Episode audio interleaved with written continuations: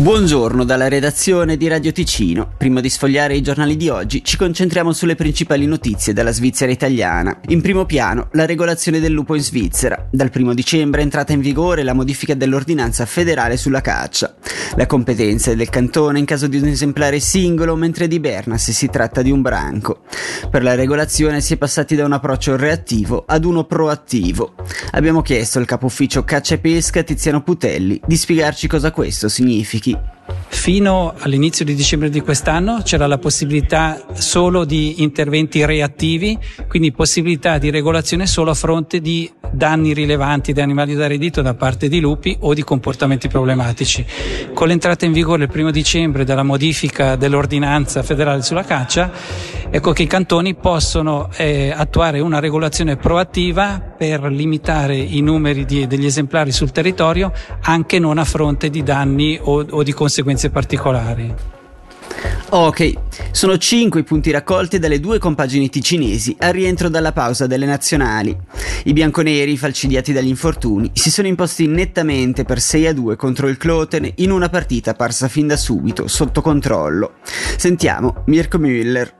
Siamo, uh, sì, siamo, abbiamo di uh, fiducia che uh, i ragazzi che entrano il, il line-up fanno un, un buon un, lavoro che, come, come, oggi penso e, e si, gioca, si, giochiamo con, sì, con, con, tanto di velocità e, e sì, giochiamo magari un po' più semplice sì, possiamo vincere come, come oggi sera.